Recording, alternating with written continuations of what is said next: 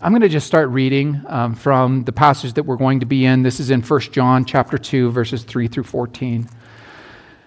And uh, John is um, speaking to his readers. He's writing to his readers, and he says, We know that we have come to know him if we keep his commands. And so we know that we know him, and the truth is not in that person. And so um, John is saying is, is that if a person is speaking out of their mouth, I know him, but they don't do what he says, then they're two faced, they're a hypocrite, they're a liar. This is how we know that we are in him. Whoever claims to live in him must live as Jesus did. That's, that's hard to live up to, isn't it? Is to live as Jesus did. And yet we're in ourselves with Christ. Verse 7 Dear friends, I am not writing to you a new command, but an old one, which you have had since. Anyone who claims to be in the light but hates a brother or sister is still in darkness. Anyone who loves their brother and sister lives in the light, and there is nothing in them to make them stumble. But anyone who hates a brother or sister is in the darkness and walks around in the darkness. They do not know where they are going because the darkness has blinded them. And then verse 12 I am writing to you, dear children, because your sins have been forgiven on account of his name. I am writing to you, fathers, because you know him who is from the beginning. I am writing to you, young men, because you have overcome the evil one. I am writing to you, dear children, because you know the Father. I'm writing to you, fathers, because you know him who is from the beginning. I write to you, young men, because you are. It has an interesting way of writing.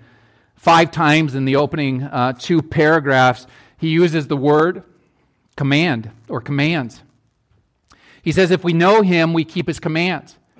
And then he says, Those who say they know him but do not keep his commands are lying. And then I'm not talking about a new command, I'm talking about an old command. The old command is the one to focus on, yet I'm also talking about a new command. Makes total sense, right?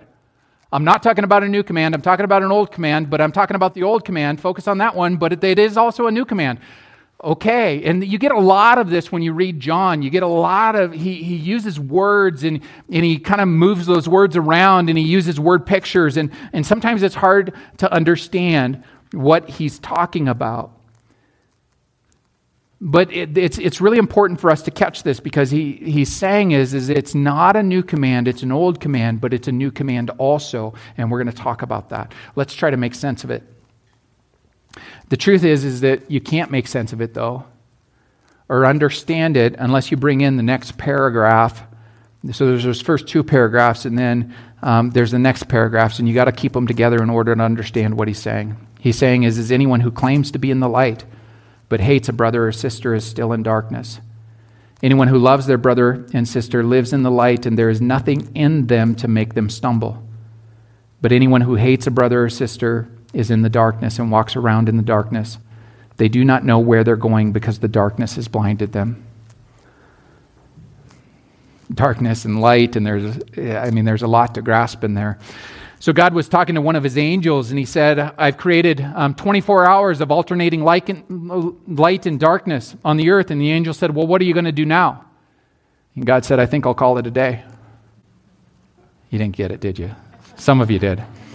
I was really hoping Dana would be here today because those are Dana jokes, right? Any of you that know Dana? Dana, I actually texted him and said, Where are you at? I was telling your kind of joke. And he texted back and said, You're driving. I didn't text him back. Um, but uh, um, why is there a K instead of a C in the word dark? Because you can't see in the dark. Nat, you were really hoping to get that, weren't you? So, um, why are the dark ages called the dark ages? Because there's so many nights. I even got a groan out of that one. So, Dana's going to have to take some notes. So, what does keeping the commands of God have to do with light and darkness? John is using these word pictures and he's, he's putting words side by side so that we can try to understand them and compare them and see what he's talking about. One of the things that Jesus often did was that he shared word pictures and stories on a regular basis to try to help us to understand a deeper truth. He said things like, I am the light of the world, or I am the bread of life, He said, I am the vine and you are the branches.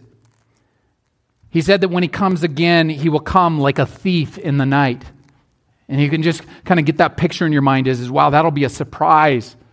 That'll be uh, unsuspecting. But there's all of these word pictures, and they're packed with meaning. And then he also used parables, which are fictional stories with a true truth that are beside them. And so he puts this story with a truth side by side. The word parables, it starts with para, which means alongside. And so you can, you can have that picture of parallel. And parallel, it's like two tracks alongside of each other, two roads. Um, two uh, ways set alongside of each other. And so, with parables, there's a story and then there's the truth in the story. John is doing something like this. He's setting things side by side. And it's, it's a little different than a parable, but, but you can understand what he's doing with the words light and darkness, putting them uh, next to each other. He says a person may think they're in the light, but if they have hatred in their heart, they're actually in the dark. But anyone who loves their brother and sisters in Christ, and so that spiritual, um, those spiritual brothers and sisters, anyone who loves their brothers and sisters in Christ, they're in the light.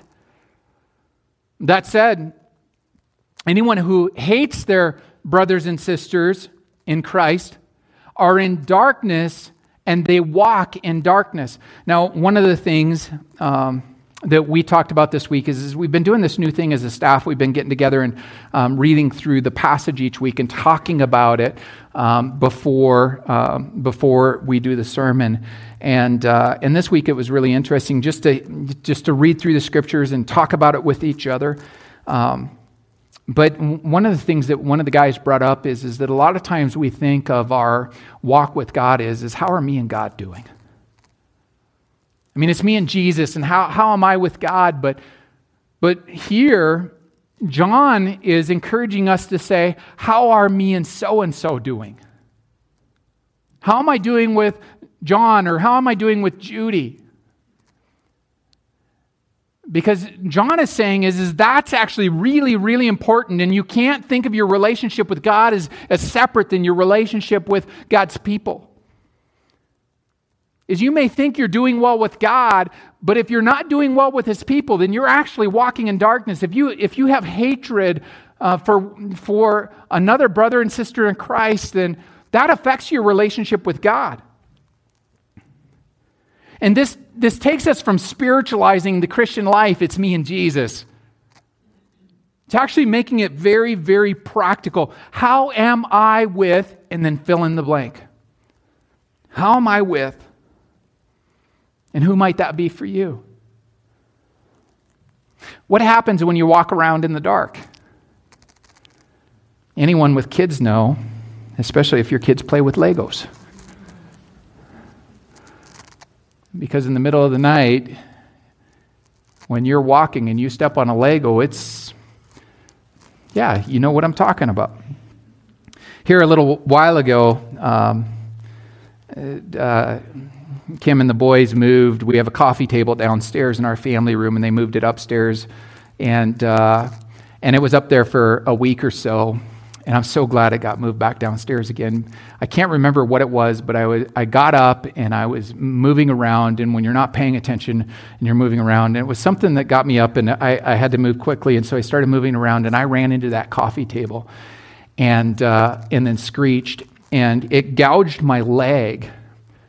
And, um, and for about two months, I had a bruise on my leg from wandering around in the dark. And most of you, you know what this looks like is, is you've experienced this, whether it's stubbing your toe or running into something that you forgot was there.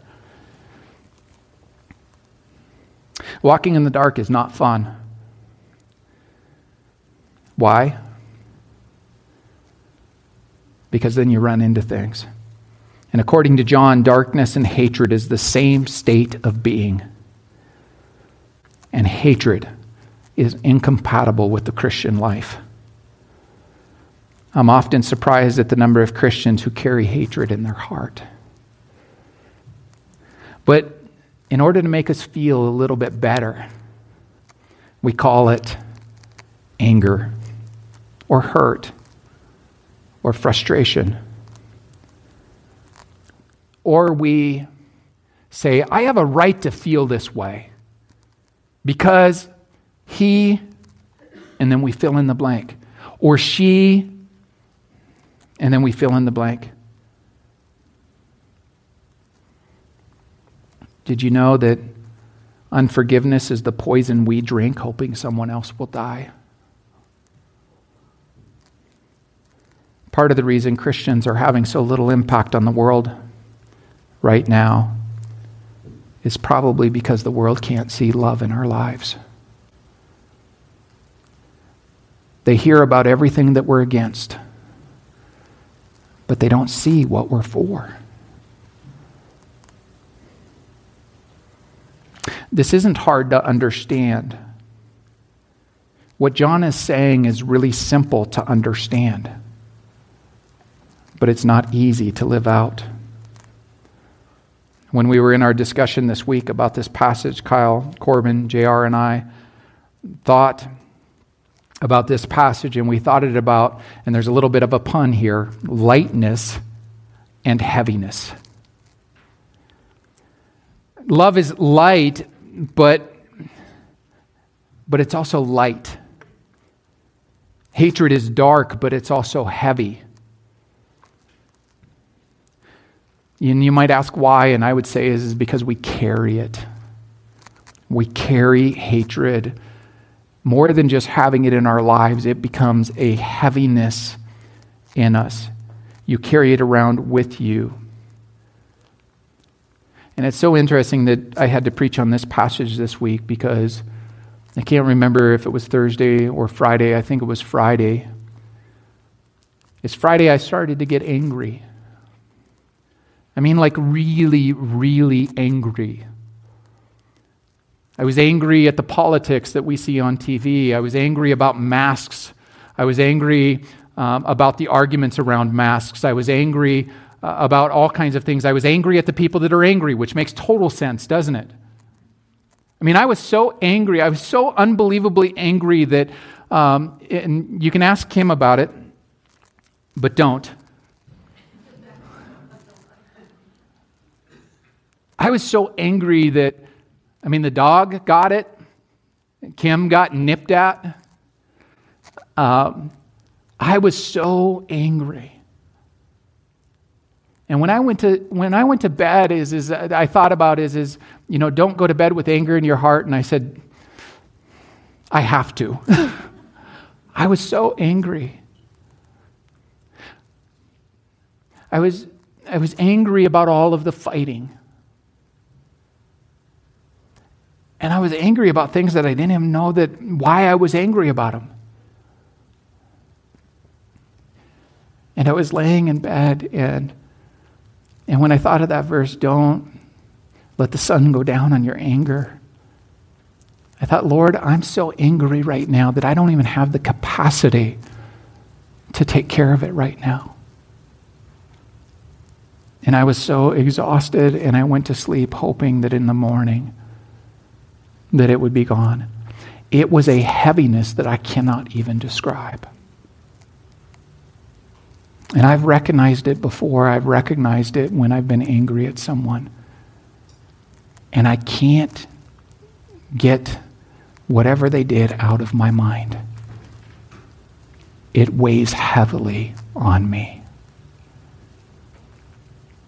And I began to understand what's being conveyed here in a way that I did not want to understand, even though we'd already talked about it. And whatever you want to call it anger, frustration, resentment, whatever it is it all leads to the same place, which is hatred. To whatever degree. If you're living in anger, if you're living in resentment, if you're if you're carrying those kinds of things, then you're sacrificing something. And what if you're sacrificing being in the light and having a lightness that only God can give? It's actually what Jesus was critical of the Pharisees for. is, is laying heaviness on people. He said, You tie up, they tie up heavy, cumbersome loads and put them on other people's shoulders, but they themselves are not willing to lift a finger to move them. They're just laying these burdens on people's lives. And, and, and then it's what did the Pharisees love? Because Jesus' accusation is, is that they didn't love people, that they just weighed people down, but they didn't actually love people. It says that they, in verse um, Matthew 23, verses 6 and 7, they loved the place of honor at banquets and the most important seats in the synagogue. They loved to be greeted with respect in the marketplace and to be called rabbi by others. They loved the outward expression of life, but they didn't actually love people. They had no love for people.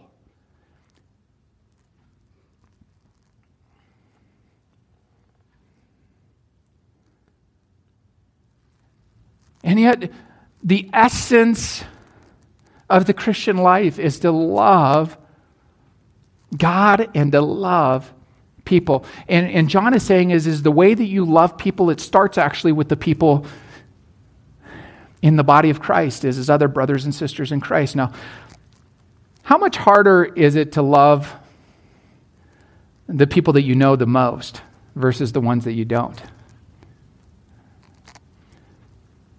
Sometimes it's harder to love a brother or sister, much less a brother or sister in Christ, especially when you get to know them. And you find out that they're kind of weird and even annoying. I never find you annoying, and I never lie either. But we do, don't we? We kind of annoy each other at times. But within that is, is what does it look like for us to love each other in spite of the annoying? Um, there's a heaviness that we have to be careful about carrying. When you start thinking about things that have hurt you, I can't believe they said that about me. And then they took this, or they told so and so this and it gets heavier and heavier and heavier, and love is different. Love brings laughter, it brings care, it brings service, it brings this, this sense of is, is I want the best for you. Love lifts other people up. Interestingly, John is writing to a group of people who are believers. They're followers of Jesus. They are in the light and they are loving their brothers and sisters, so to speak. But I think that the reason that he brings this up is, is that he, he's referring to a group of people that they do have hate in their lives.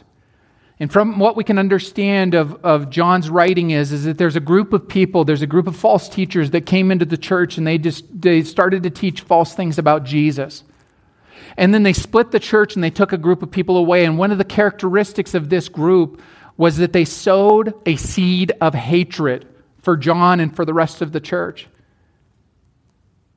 And they were probably saying is, is, hey, there's this new teaching that you've got to hear about. And so John's saying is, is, no, no, no, don't focus on the new teaching. It's about this old teaching. It's about this old command. And when you, when you, when you think about it is, is what kind of old command is he talking about?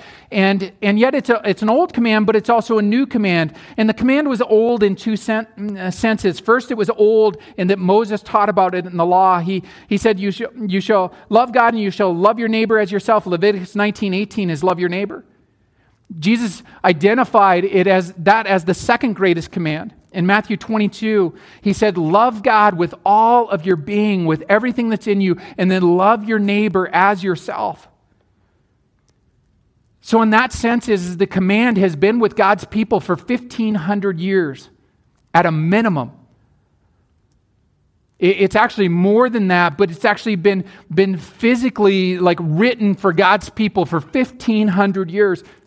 And so it is an old command, but it's also a new command. In John 13, 34, and 35, the words of Jesus, a new command I give you love one another as I have loved you.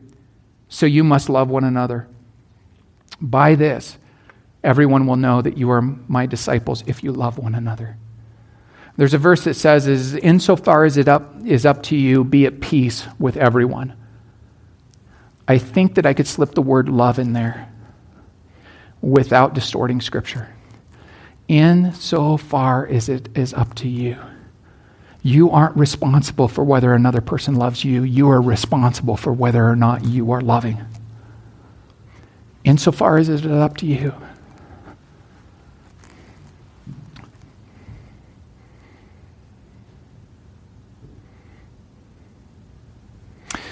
Jesus said the distinction that people will notice in your lives is love for one another. In fact, is, is when you love one another really, really well, people are going to know that you follow me. I, I love the Peanuts cartoons because so often we see a truth in them that we see in ourselves also. There's, there's the cartoon with Linus who, who is saying is, is I love mankind. It's people that I don't like. Love in the abstract is really easy. It's loving the people that are up close and center that's really hard. It's loving the irritating people that I rub shoulders with that's not easy. We might ask is, is what's the antidote to hatred? And forgiveness was one of the words that came to mind. And I actually do think that forgiveness is, is a huge part of that. But the antidote is actually love. The antidote to hatred is love. First, knowing how much God loved you in spite of your sin. This is love. Not that we love God but that he loves us and sent his son as an atoning sacrifice for our sin. I would suggest that the antidote to hatred is love. It's loving people that don't deserve it. Because isn't that what Jesus did for each one of us? He loved us before we ever loved him back, in spite of our sin. He loved the people that were spitting in his face as he was going to the cross, the people that were grabbing onto his hair and his beard and literally ripping it out of his face. And on the cross, he said, Father, forgive them, for they know not what they do. I mean, you talk about a love, a love that goes all the way to the cross and that hangs on the cross, that gives up everything, life itself, for the people. that are really spewing hate. That's a love that we don't see often. We see more darkness than we see light in this world, sometimes even in the church. Moving in the dark is really, really difficult. I want to show a quick video. Um, it's an interesting video, and I'll tie it all together. Um, but uh, I'll, I'll, explain it in a minute. Here, here's a quick video.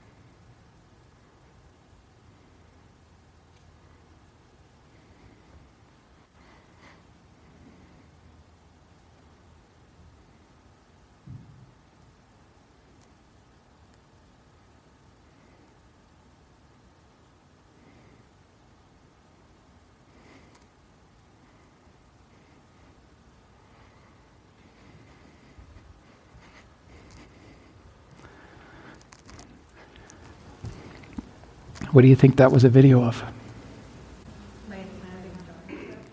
Yeah, it was a plane landing on an aircraft carrier. That was a Boeing F/A-18F Super Hornet landing on an aircraft carrier. That particular video, um, where that pilot is landing on the carrier, is, is on that particular night they had 15 to 20 foot um, waves that were causing the deck to pitch every which way. Um, we, we lost the audio on it, but, uh, and there wasn't much there. But there were correction calls coming from the landing signal officer, helping to guide the pilot aboard, and it was really dark, really dark.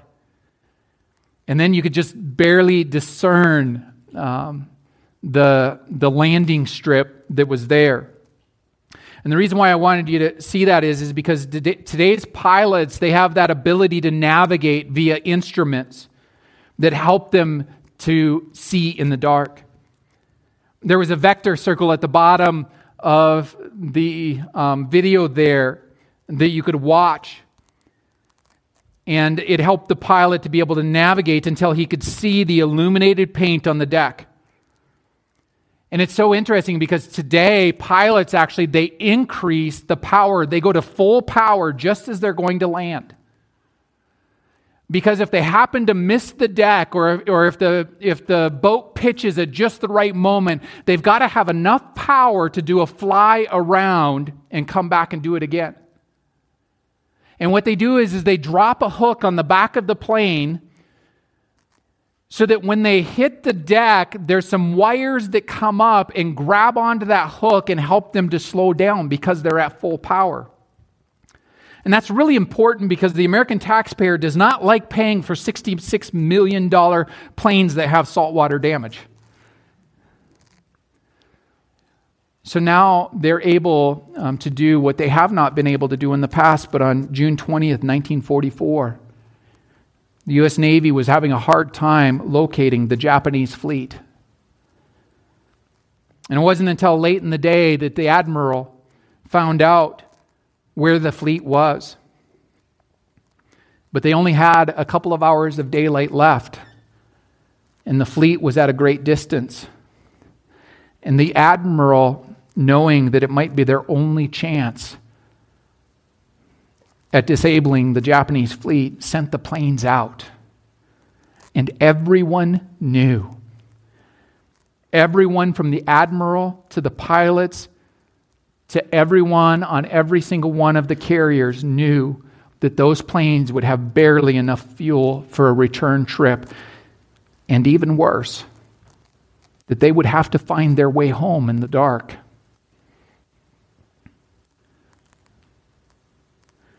Those U.S. aircraft, about 200 of them, sunk one Japanese carrier. They badly damaged another one, and they also damaged much of the Japanese fleet, which is exactly what the U.S. needed at that particular time during the war. It was a great victory. But the pilots, now 200 of them, were flying home in the dark. As night came, some pilots ran out of gas. Other pilots started to become disoriented. Some of them became so disoriented that they literally started sobbing because they could not see and they knew what would happen. And the admiral, the admiral had to make a decision. So, for a second time that day, he took an incredible risk and he ordered the American fleet to light up the night. Had a Japanese submarine been anywhere remotely close, it would have been terrible. A terrible decision.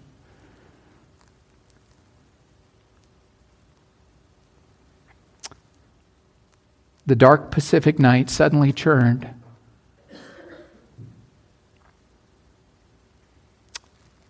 to be full of light, as every single light that the fleet had was turned on to guide the flyers home. Pilots were scrambling to land. They had so little fuel that they landed on any carrier that had open space on the deck.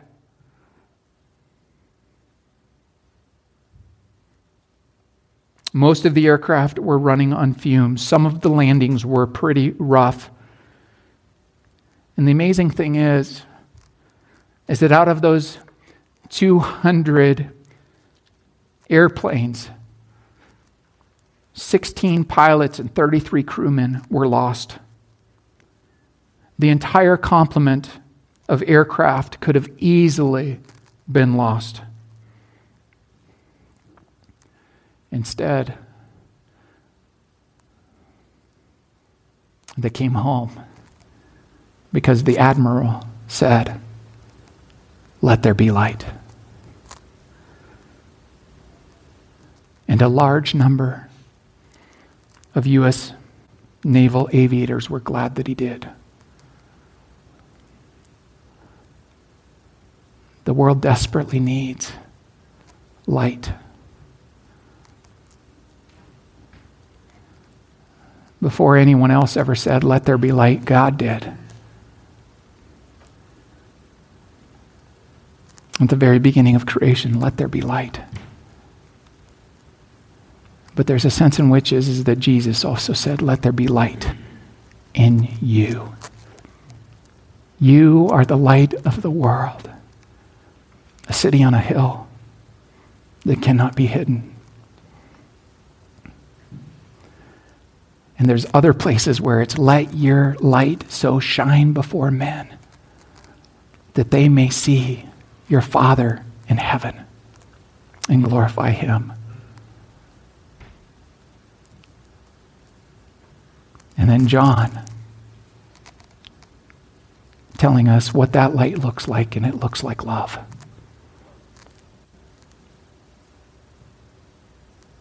And then Jesus in John chapter 15 my command is this love each other as I have loved you. Greater love has no one than this that they lay down one's life for one's friends. I don't always know exactly what love looks like in our particular situations, but I do know that it's good. And that whatever is really good for others, that it gives us a hint of what it might look like to love them. You know, sometimes that good actually is, is, is calling people back to the body of Christ because they've wandered and they've strayed. Sometimes it, it looks like confessing our own sin. Sometimes it looks like helping other people see their sin but it always looks like Jesus. And so, whatever it looks like for you to love people, you'll get a hint of it by looking at Jesus. Let's pray. Father God, thank you so much for your grace and your mercy. Thank you for Jesus. We see what love looks like because it was on the cross. That when we were still in our sin, you loved us. Father, I don't know how this gets worked out in our life, but I would assume that all of us have someone that we could easily hold something against, but instead we should just love them. And we need to love each other because it's, it's when we love each other, there's something that the world sees that points them to Jesus. By this, they will know that we follow Jesus. So, Lord, whatever that looks like, and right now our world is a very broken place, and we're a part of it. Lord, help us to know what it looks like to care for each other, to serve each other, and then, Lord, to serve the world.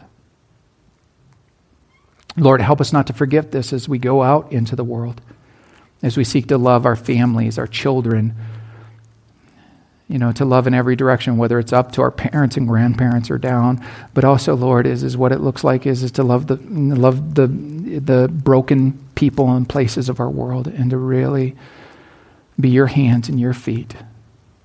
So thank you, Lord, in the name of Jesus. Amen.